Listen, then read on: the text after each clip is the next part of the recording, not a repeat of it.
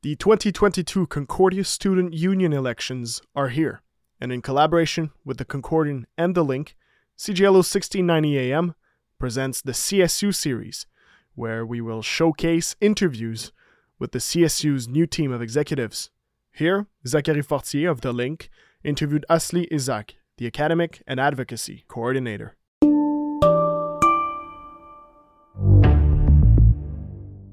It's been okay. I mean, I'm part of the cohort of students that uh, that came on in fall in tw- fall 2020. So like, even though I'm a second year, it kind of feels like I'm a first year just because it's my first like experience at university, which is kind of weird. Um, it's been good though. I, I as much as like I I do enjoy Zoom university i feel like especially in sociology there's so much more to gain when you're in person um, and I, I, appreciate so much the professors that are allowing us to do hybrid courses. Like all of my professors are gems. Um, and I do recognize that it isn't easy to be in person all the time for some people. And even myself, like I've had times where I had to isolate at home. Um, but having the opportunity to be in class and have these discussions, it adds so much. In sociology, you have to have conversations. You have to talk about different perspectives. And it, it just adds so much to the course when there's like human contact, which doesn't happen on Zoom. I mean, I'm the first one to be muted with my camera on, so I'm not even gonna put that on anybody else. Love that. What do you what would you say is your experience in this realm? What do you think makes you prepared for this position? Yeah. Um, so I was involved in my student association in my CEGEP.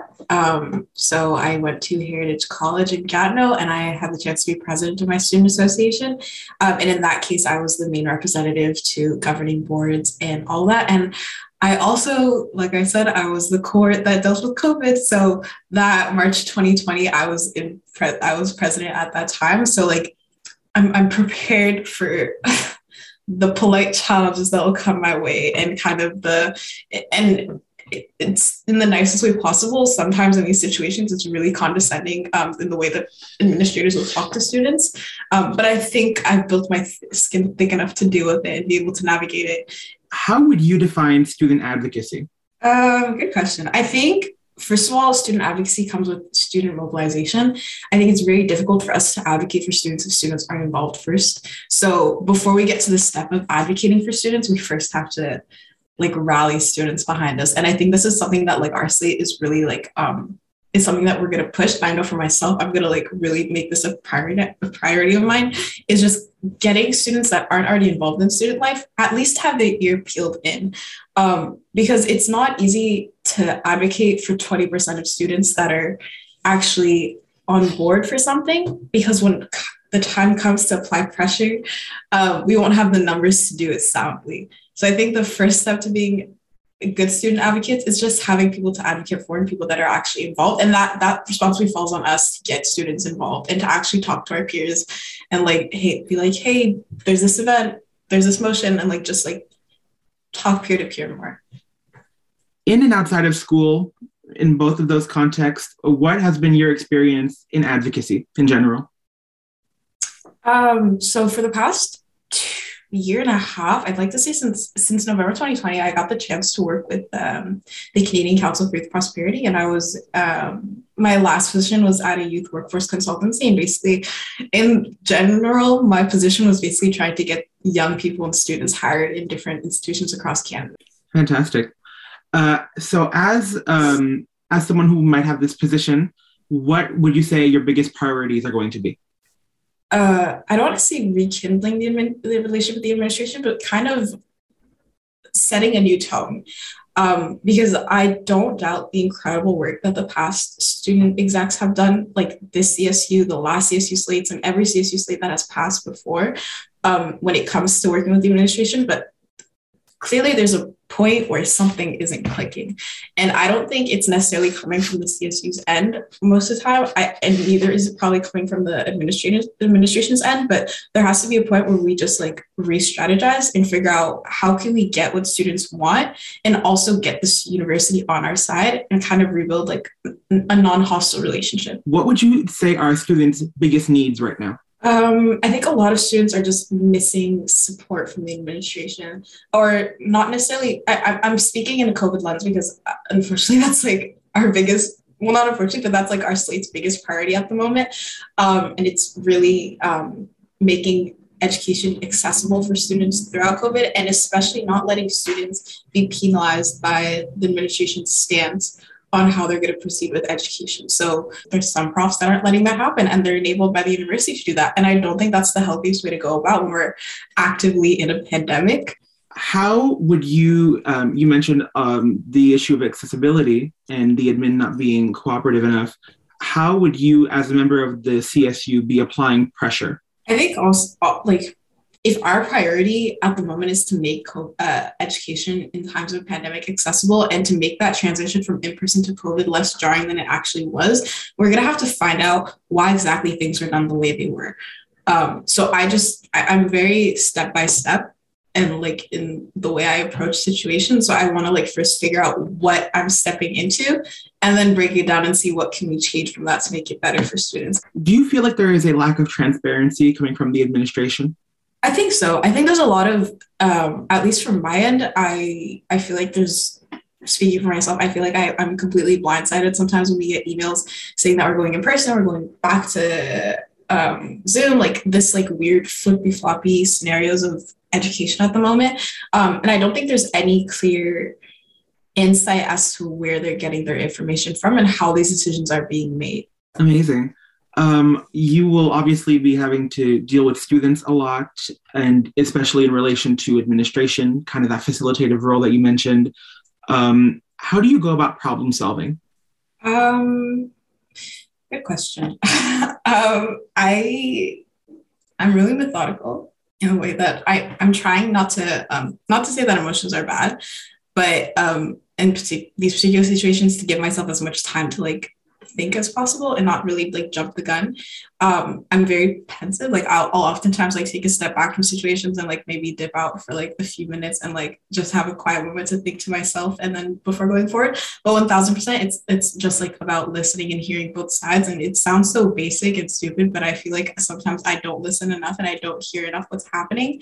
Um, and just being attentive to what's actually like what's on the ground happening. And then secondly, going into like not fix it mode, but okay, this is the situation. Now, what are we going to do about it? Uh, in a complete different, uh, in a complete shift from that, I want to ask you about um, the university's handling of coronavirus. And um, what do you think have been the strong points, the weak points? What would you like to see different? Um, taking action when Omicron happened. Um, definitely, I think pausing classes for a certain period was really good, especially with how quickly cases were rising. Um, the bad part, I think the university has been horrible at communicating anything related to COVID and especially doing it in a timely manner. I think we've been receiving information so last minute and at the very last minute possible.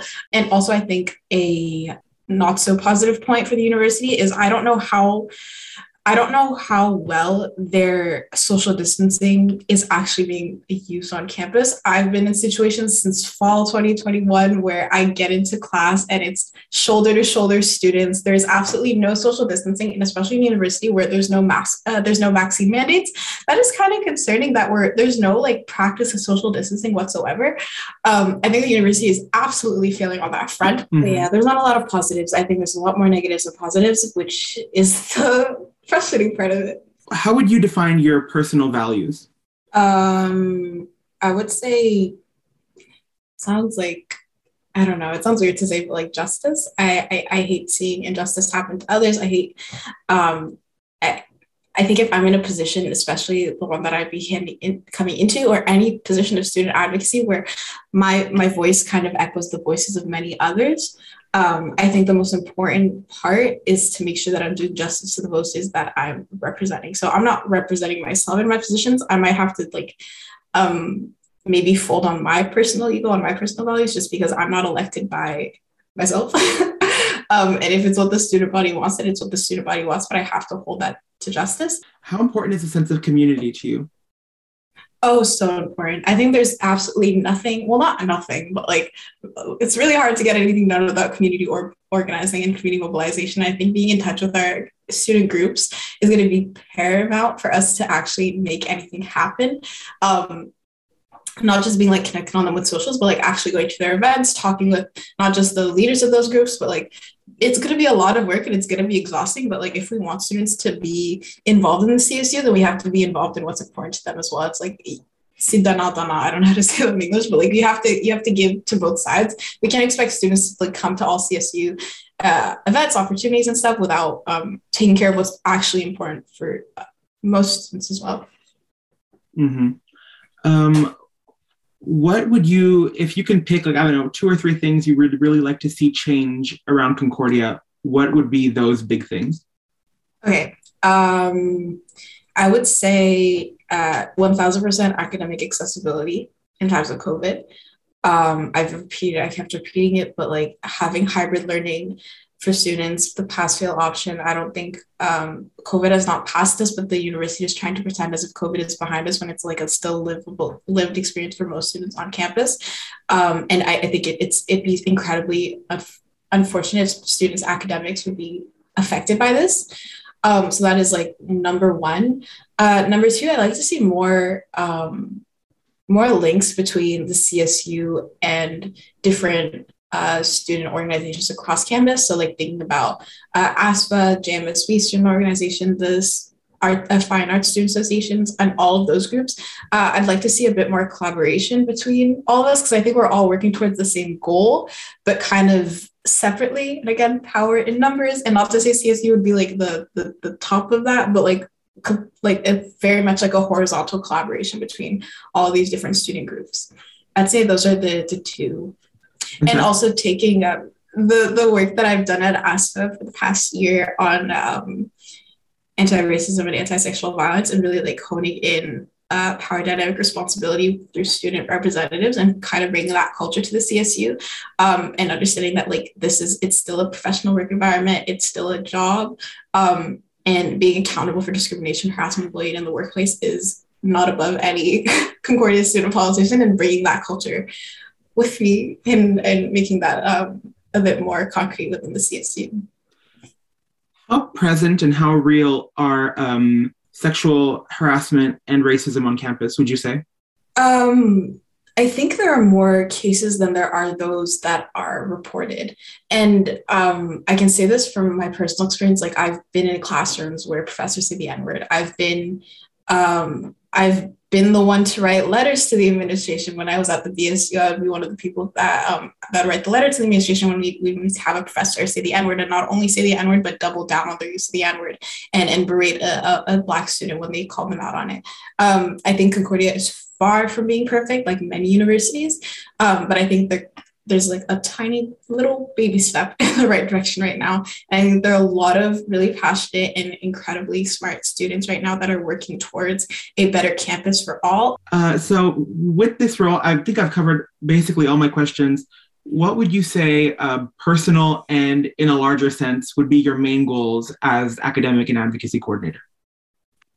I think personal, I think this was always like a field um, that I've kind of always wanted to go in. Like I, I, I do hopefully want to pursue law in the future, but I also want to be, I don't know how to say be an advocate, like without it sounding cheesy, but I think this is a really, this is a really like interesting opportunity for me where I have some experience coming into it, especially when it comes to um, engaging with uh, school admins and and working within a student association but I also have so little experience when I'm also thinking about how big this role is going to be for me. And so I'm really excited to like test it out and see how it goes and um, keep it pushing and see. Um, and if I end up not liking it, it is what it is. I signed up for it. I'm still gonna keep it going. But I, I, I sincerely think I'm actually gonna enjoy it because I, I'm really, really, I'm really excited to see all the work that I can do at Concordia. But yeah. For all the other CSU interviews, visit CJLO News on Apple Podcast and Spotify.